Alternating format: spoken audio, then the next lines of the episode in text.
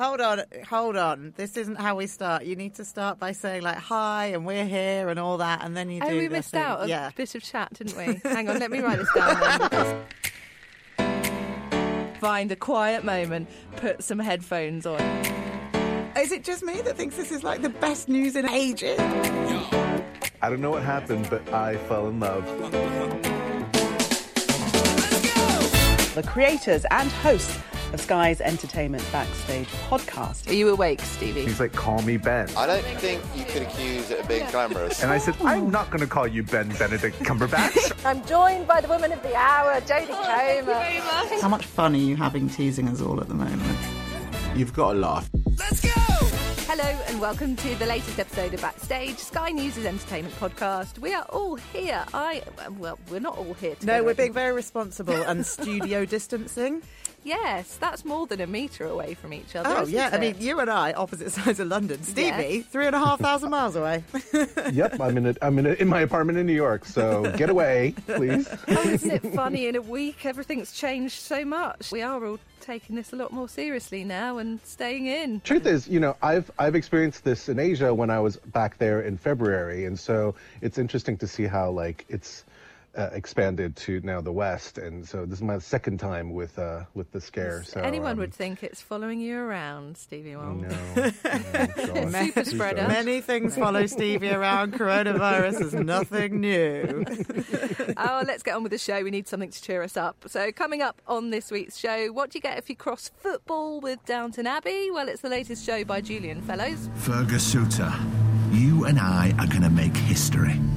That's the reason I brought you here.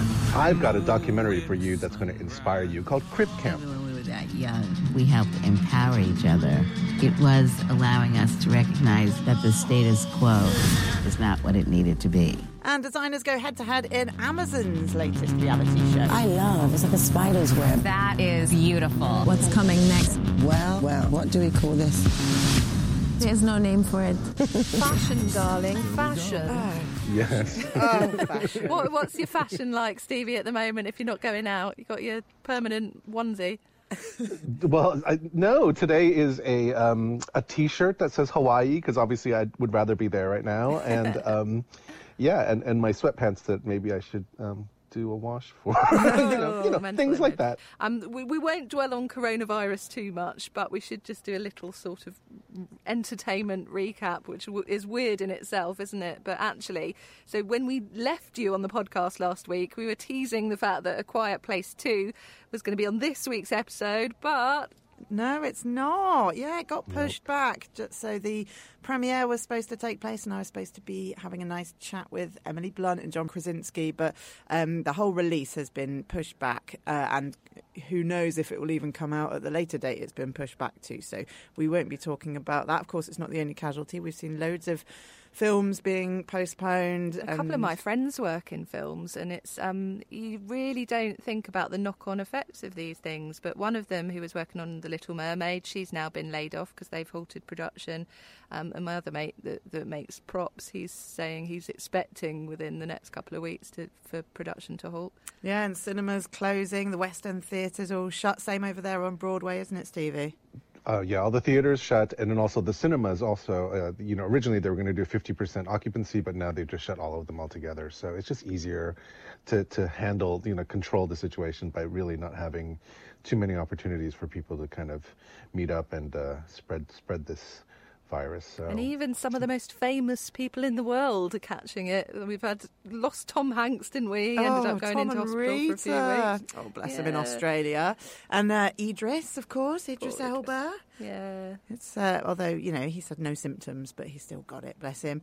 And uh, all, all sorts of other people turning up with it, and I'm sure plenty more in the weeks to come as well. So um, if It's you weird- are, if you are, if you have caught it and you're feeling rough, you're not alone. The great and the good celebrities are with you as well. And it's weird now. It's uh, TV shows as well are filming without audiences. I know you've been doing it over there, or they've been doing it over there in America for a while, haven't Yeah. they? All of the late night ones have stopped, but um, Um, over here, um, Keith Lemon did a really interesting Instagram video talking about how they were all filming without a studio audience. Um, we've just filmed a comp show, uh, just doing links to the best bits of Juice. Um, it was weird without an audience, no audience. and um, we're all done. Um, two of the guests stayed. Um, everyone else went home. Don't see you for a week. I see you for a window. Um, wash your hands, and don't fa- um, feel compelled to buy um, toilet paper because they make it here and it's not imported, so it's a waste of time. Have a lovely evening. I heard that you know shows like Graham Norton, they're all going to be in trouble because obviously they can't book anybody to come onto the shows. So it's going to be tough for any of these programs that like need to supply a weekly kind of content uh, to the audience. So I wonder what they'll do. Whether well- they'll just pause some shows like that for a while. I'm repeat sure they'll greatest just hits. Yeah they'll just they'll they'll pause them I guess and then put the the good thing is there is so much brilliant TV out there, isn't There there? is so that. it's not as if if you don't have Graham Norton on, there's nothing else on worth putting on. I mean, there's a whole back catalogue of films and TV and all the brilliant things.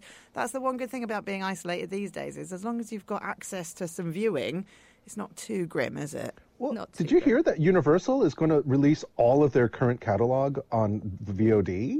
So Invisible Man, uh, the the upcoming Trolls animated film, uh, Hunt, like all these films are Oh, going to be new available. films. Yeah. Yes. Yeah. Yes. Wow. Uh, and they're holding off on obviously uh, Fast. What are we? 9, 10, 11? Um, Fast that's- 376. yeah, that's that's going to be a film for next year. They just flat out were just like, we can't handle this. Like, because once once the theaters open up again, there's going to be a major cluster of just films trying to like get those, you know, get into those screens, and so everybody's just like on this weird pouncing hold, you know, and so uh, films like The Quiet Place will either have to decide if they're going to do it immediately or they're going to also wait until next year because.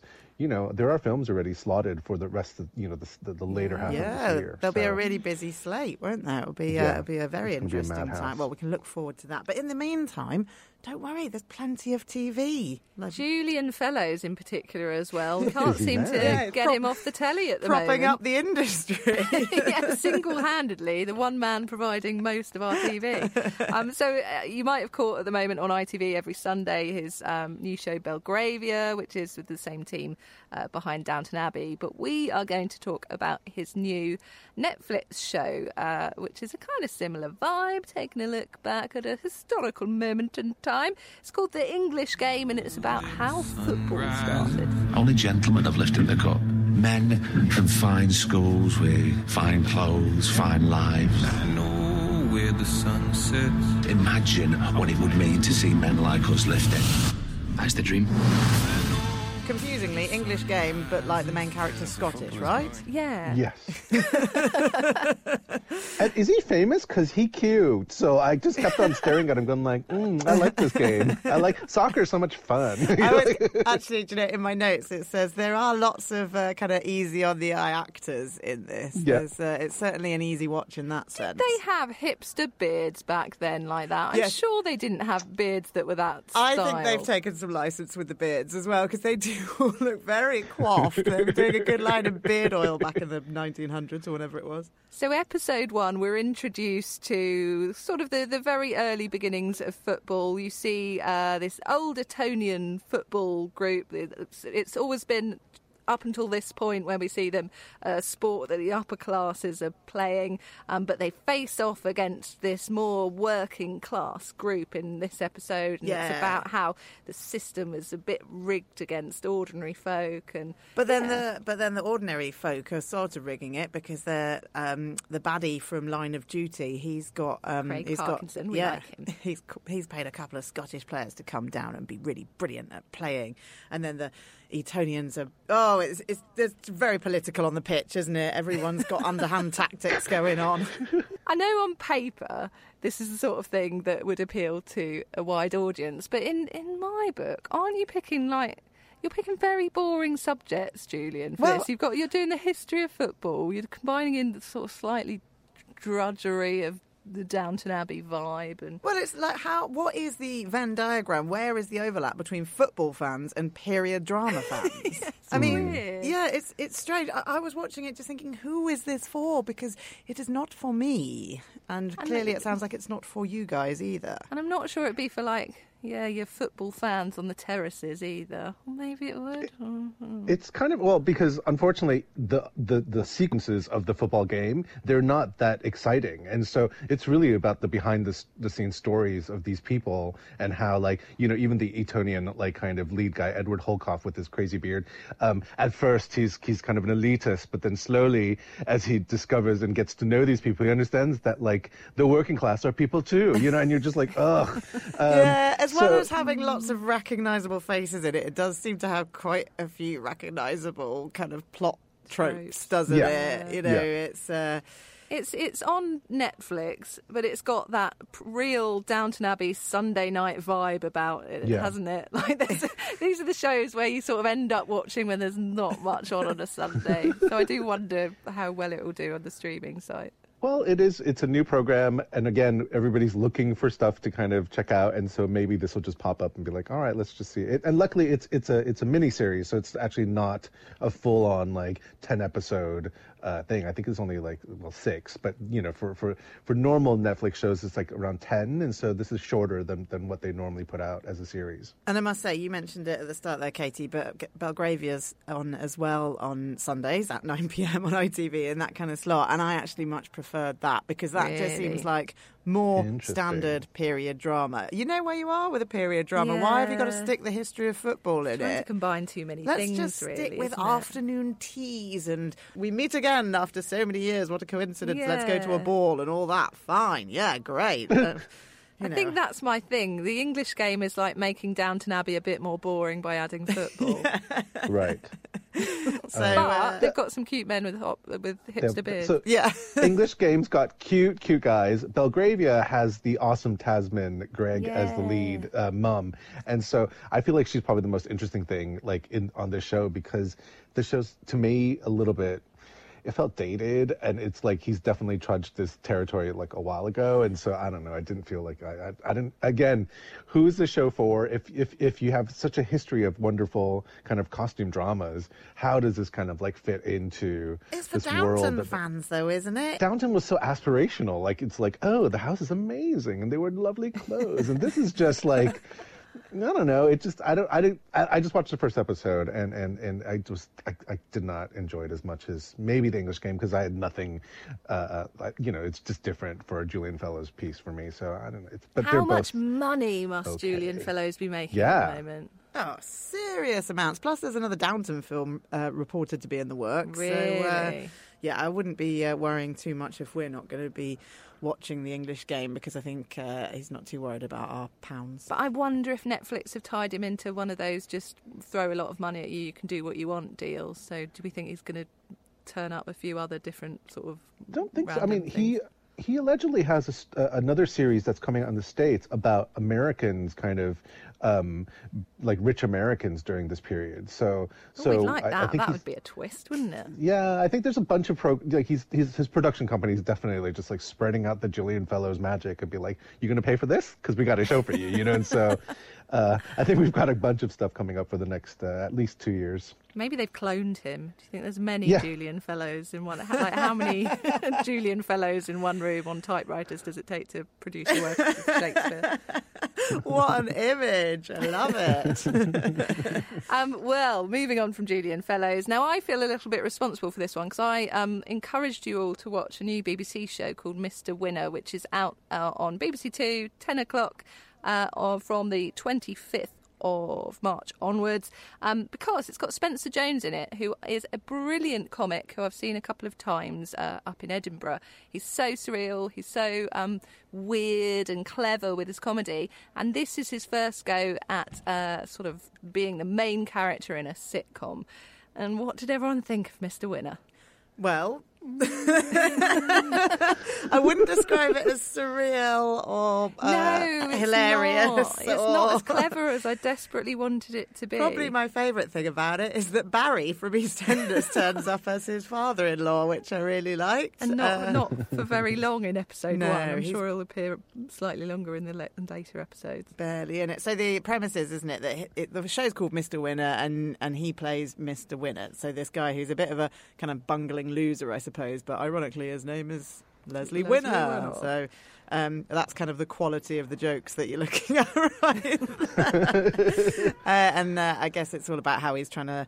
He's about to get married and he's trying to get a job and get a good life set up for him and his fiance. But um, yeah, like it's I say, he's a- weirdly one-dimensional, isn't it? As, a- as a Yeah. character, there's a sort of elements of Mr. Bean almost. Yes, very yeah, that kind of cringy comedy. I was thinking like Alan Partridge. I don't really get on with Hmm. that kind of comedy anyway. I don't like to be made to feel tense, but um but that said I did laugh out loud a couple of times. I did as well. And there's this whole uh, plot line in episode one where he finds a piano because he's a removal man in normal life, and he does it. It plays itself, so he uh, ends up. Uh, pretending to be a pianist and playing in a local restaurant. And there's lots of humour based around the fact that he's miming the piano. And I did, I did chuckle.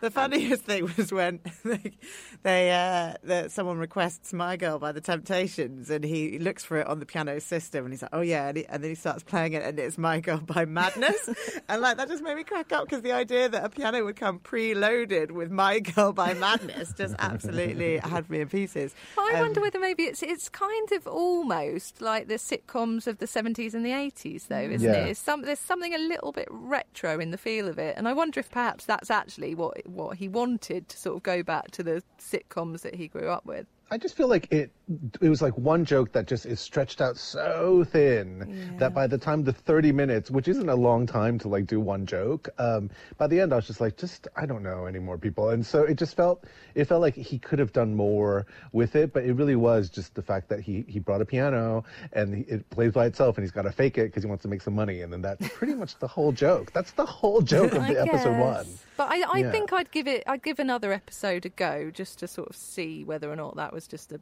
a, a bit of a slow pilot. a bum note. Uh, Yeah, oh. If your first episode is a bum note, ooh, people, yeah. I like though that he said two weeks ago we were in so much debt that my missus had to hide our car a few streets away from the bailiffs. This week I'm the lead in a BBC One sitcom. Nice. Welcome to the entertainment industry. I like that. I like the story behind it. Yeah. He's honestly, he's a really interesting, funny guy, and I feel just slightly frustrated that this doesn't really do his humour that much justice. I wonder, okay, but to take him out of the equation that he's in this, Hmm. if you put a proper actor into that role, do you think it would have been improved slightly? Do you think maybe it's again like we had with Feel Good last week? It's um, Hmm. Mm. people that are comedians attempting to act and perhaps not being able to have the sort of comic timing of actually delivering punchlines and well, I know you do that when you're doing stand up but it's a different thing isn't it I don't think so because it wasn't the acting that bothered me. I think it was the kind of cringy jokes. Oh, no. Sorry. it was it just is situational and i feel like when he kind of plots his episodes he's like this week we're to have a piano and then we're to this is you know and then so everything's written around that experience and so um or or just the fact that we've now been trained to watch you know comedies where there's just a lot more character development and like you know by the time we even see what they're doing we understand who these characters are and so this guy's just a bumbling fool you know and so cool Yeah, i don't know I yeah. think maybe you've hit on it, Katie. Actually, maybe like the Boomers would really like this because it is Yeah. like that kind of gentler, kind of easier comedy of perhaps like the eighties, maybe. yeah oh sorry Spencer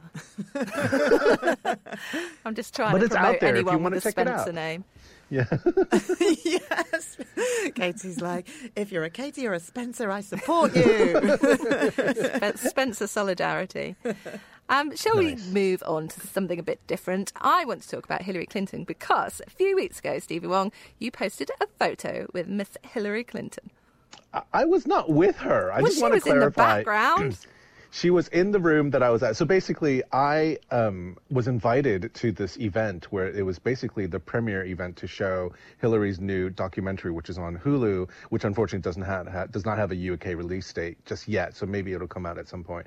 Um, but it, it really is. It's a four episode doc about Hillary Clinton's life as you know, first as a lawyer, then becoming a wife to uh, Bill, and then going to the White House, and then then going you know, through her scandals and then trying to become the next president of the United States. So it's stuff that we think we know, but because it's told in this way, it's very i don't know how much of, of this series you've watched but it's just i mean the two episodes that i saw at the premiere it was heartbreaking to to to experience. I walked out really sad actually. And so by the time we go to this after party i was just like i'm like i'll take a photo for the insta. And then just just waited for her. But then people you know was so moved. And when they saw her there's like a long line of people wanting to like hug our hillary. And uh, and yeah she's Did it make you feel very sympathetic towards her then, Stevie?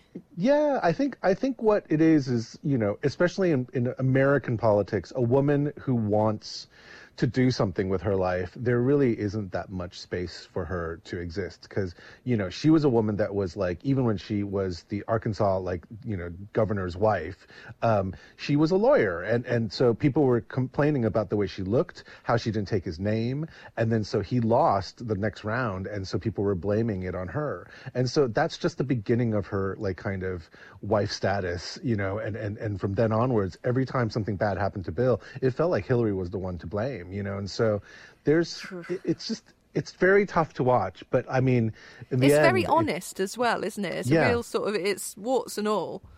Yeah, it's a very interesting documentary, and, and and you know I know at the time at this time you can't see in the UK, but if you get ever get a chance, it's just something that really made an impression, and I think it's one of the best like doc series that came out this year so far, and it's it's just really wonderful. So did you get to chat to Hills then, or did you just? No, no, You were We too ju- I busy at the tapped her. snack table, weren't you? well, I was really hungry. So that was the other thing. By the time I like went to this thing, the screening was at seven, and then uh, I didn't eat before that, and then I thought it was two episodes, so two hours, I'd be out by nine. But no, the first episode's ninety minutes. So by the time I got to to like get out, it was eleven. I was so hungry, and I so me and my friend. I love how there's always like a buffet related tale to most of your premieres. Like when you're in Cannes and you were too busy getting your snacks to realise that Yeah. Elton John was about to go on stage. or when you're in exactly. Toronto and you kind of ha- started chatting to Alfie Allen because he walked past you at the buffet table. Yeah, exactly. That's that's where I get all my magic, you know, insider information. So, but yeah, I, I had like three sliders before uh, she. No one else was eating, and it was hilarious because there was a lot of celebrities there. It was really interesting, actually. It, it- you know, and and I had done the really bad thing of not dressing up for this because I just thought it was like a like a press kind of dressed down by the snack table, I- ramming yeah. sliders into his mouth while everyone else talks to Mrs. I was like, Exactly. I was like double fisting. I had a Diet Coke in one hand and a plate of sliders in the other. And I was just like, let's do this. Wearing my, my ratty jeans and like a, a crappy t shirt. And like, and everybody else was really looking good. And I was like, oh, oh no, I, I'm in the wrong space.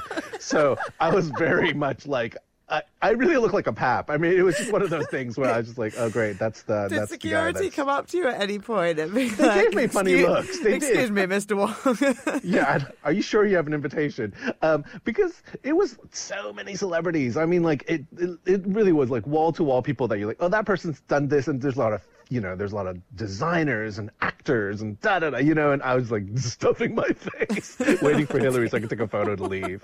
Um, oh well, it's only so disappointing was- you didn't shake hands with a greasy burger. Probably for the best for old, uh, yeah, Hillary.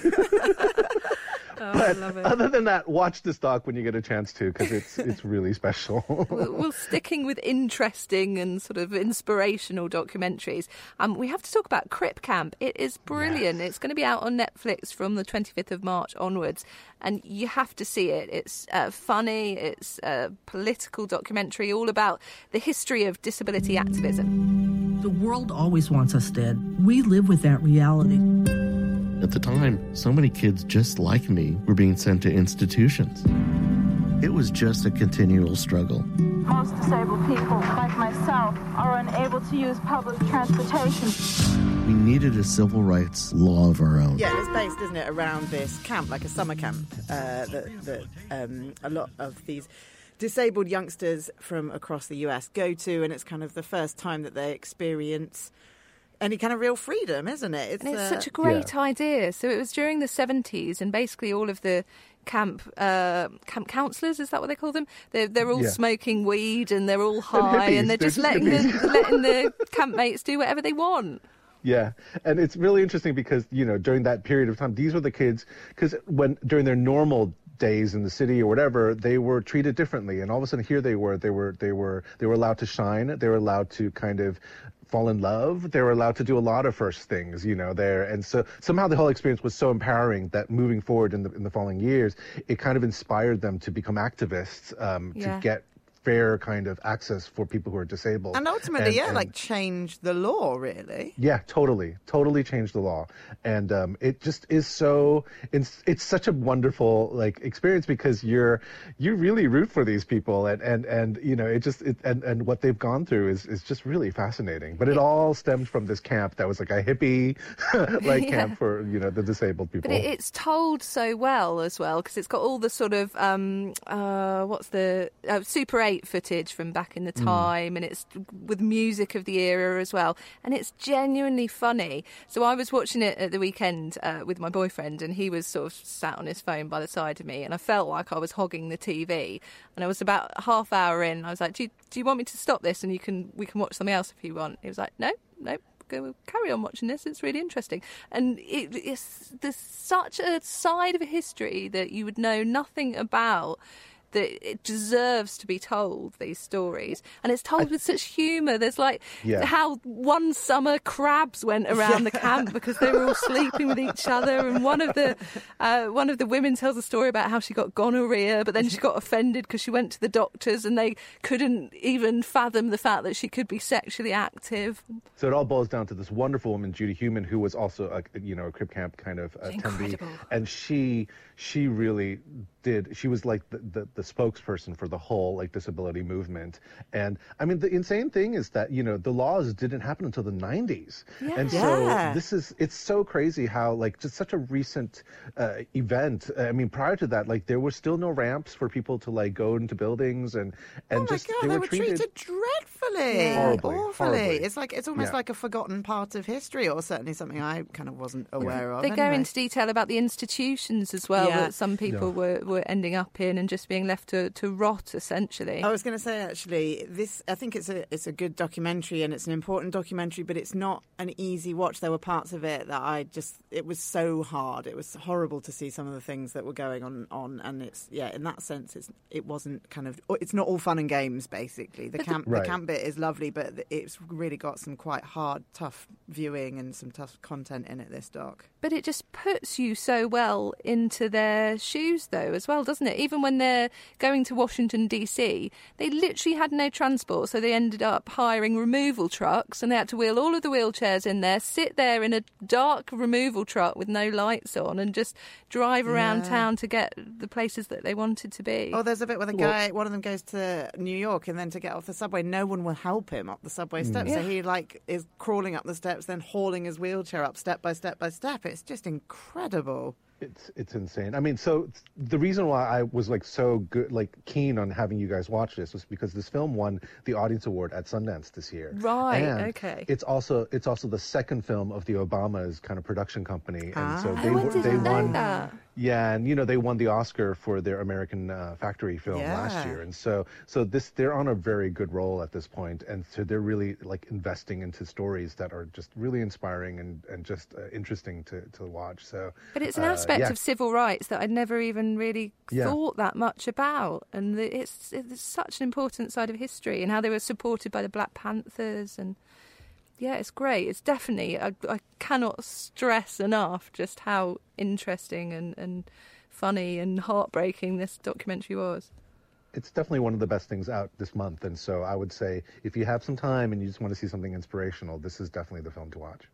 Uh, so uh, there's another show that I pushed for um, called Making the Cut. Gear Uh, that's on change, Am- I know, extreme little- gear change. Exactly. Um, Yeah, You know, it- One On show Amazon is about Prime. kind of you know the, changing the world, and uh, and this show is about Changing your what you clothes. wear. yes. Fashion changes the world. It'll make you feel better about yourself. You can definitely take my brand to the next level. It would be able to make bigger collections, to get better showrooms. This is the biggest opportunity of my life. I can't mess this up. Also, each episode, the winning look will be available in the Making the Cut store. Making the cut, making the cut, making the cut. We are like proud parents.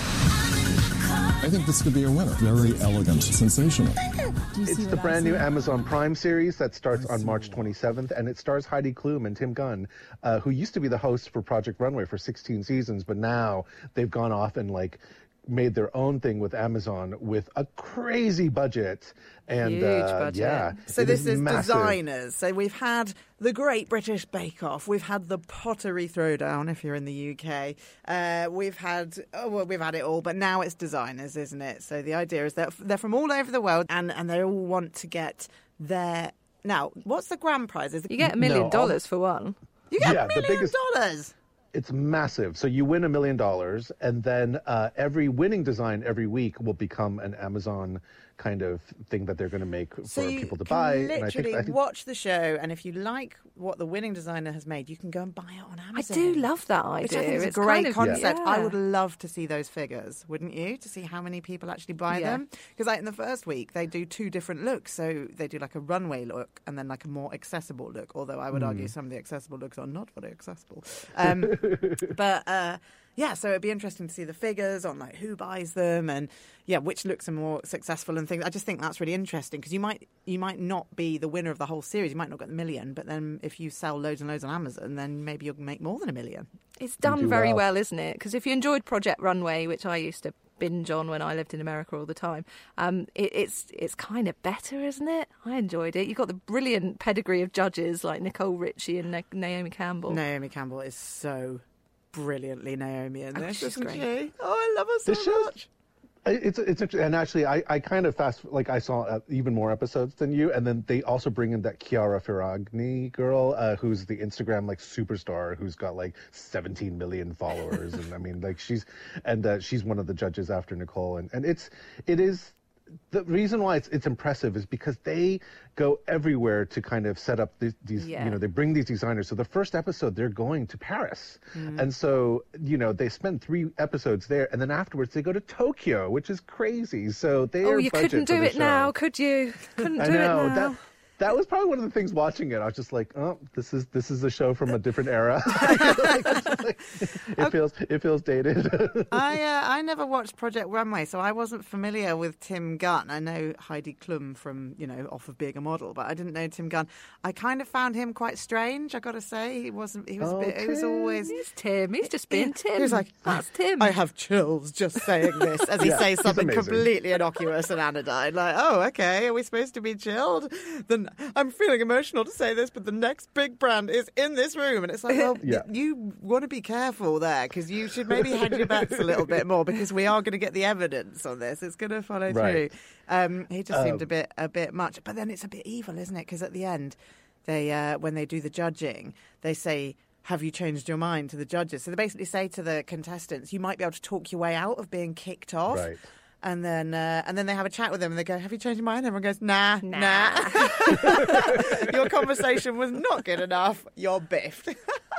It's it's very, well. It, it feels like there's a it's a whole scene because Netflix had that um, Next in Fashion series that came out like a couple you know like a month, and so there's a lot of fashion shows coming around. And so my problem with this is it's now because Project Runway still exists. So I, in theory, watch three fashion shows.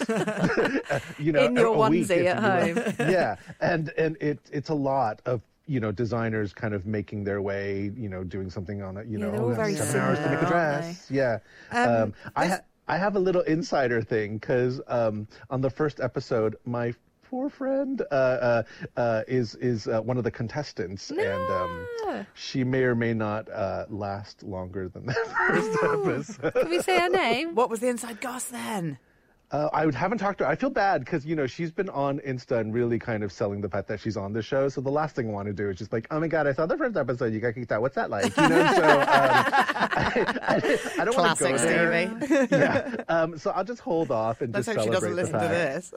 Uh, she won't. Uh, but like, it, I just, I, you know, I feel like we should just celebrate the fact that she got chosen, and um, unfortunately did not, uh, you know, make the cut uh, for the uh, after the first episode. The other thing that's a bit weird about this is they have these weird little kind of vignettes, these kind of little sketches Oh, yeah. where Heidi and Tim, Tim. kind of mm-hmm. just it's just like a little insert from their day in Paris or whatever, and it's just it just feels very oddly edited to me. This whole thing, it's just it, yeah, maybe it's just too much money or something. It's- Heidi Klum's one of the executive, executive producers, isn't she? Oh, as well, maybe she Yeah. said I want more me in it or something. But because the episodes are quite long, and so It's an hour. yeah, Yeah, like well, you could get rid of those little vignettes for starters. Yeah, it's longer than an hour, I think, wasn't it? The first one, I- anyway. well, it's just really hard to compare it to not compare it to Project Runway, which set a tone for how fashion shows, like competition shows, look like. Yeah. And so they're trying their best to kind of do something similar, but not quite because it's their own show now. And um, I don't know. I, I it's not my favorite of the lot. Um, I, I would I would actually go back to Project Runway. Like I feel more invested in, in those contestants these days than. Uh, I'm than quite hooked guys, by but- the whole being able to. I, I really want to see what the effect will be of being able to instantly buy these clothes when Yeah. the show comes out online. Oh yeah, I'll definitely go and have a little uh, little look and see how much they are. 'cause Yeah, that's obviously really what we're most curious That's about. Is true, how much do you have actually. to What is the pay for these point? Yeah. dresses and whatnot? It's true. I would say the show gets so much better once they hit Tokyo. Um, and, and, and there's at least it looks very foreign and fun and crazy, and they do really interesting things over there. So, spoiler, you know, um, uh, keep keep watching until you get to uh, to Tokyo. Well, we truly have something for everyone's tastes this week. Yeah, we really do. As long as you like period football, Fashion. and serious Docs, documentaries. Yeah. Hmm, okay, maybe take that back. well, if you've watched something that maybe you think we should be talking about that we haven't been talking about, which is highly possible because there is so much TV out there, and let's face it, you're probably watching more than we are right now, um, then do let us know. You can email us on backstage at sky.uk or you can see what we're up to, which is obviously not much on the socials. Uh, I'm uh, Claire Sky Showbiz on Instagram or Scoop Dog Sky on Twitter. I'm Spenny Picks on Instagram and at Sky Katie Spencer on Twitter as well. I'm at Wongy One on both Instagram and Twitter. So next week we'll be talking about a new crime drama set in Victorian London, Miss Scarlet and the Duke. So do return next week. Oh, was this the one that you've been going on about, Stevie, the Duke? I don't mind it. Mm, mm-hmm. Oh, what mm, a He's, tease. he's again. He's got a, a, a fancy like hipster beard, so maybe that's the whole thing. Um, Not like Stevie's got a type. Yeah. if you got a hipster beard, you get on the podcast. Take note, TV teams. we'll see you all very soon. Take care. Bye. Bye.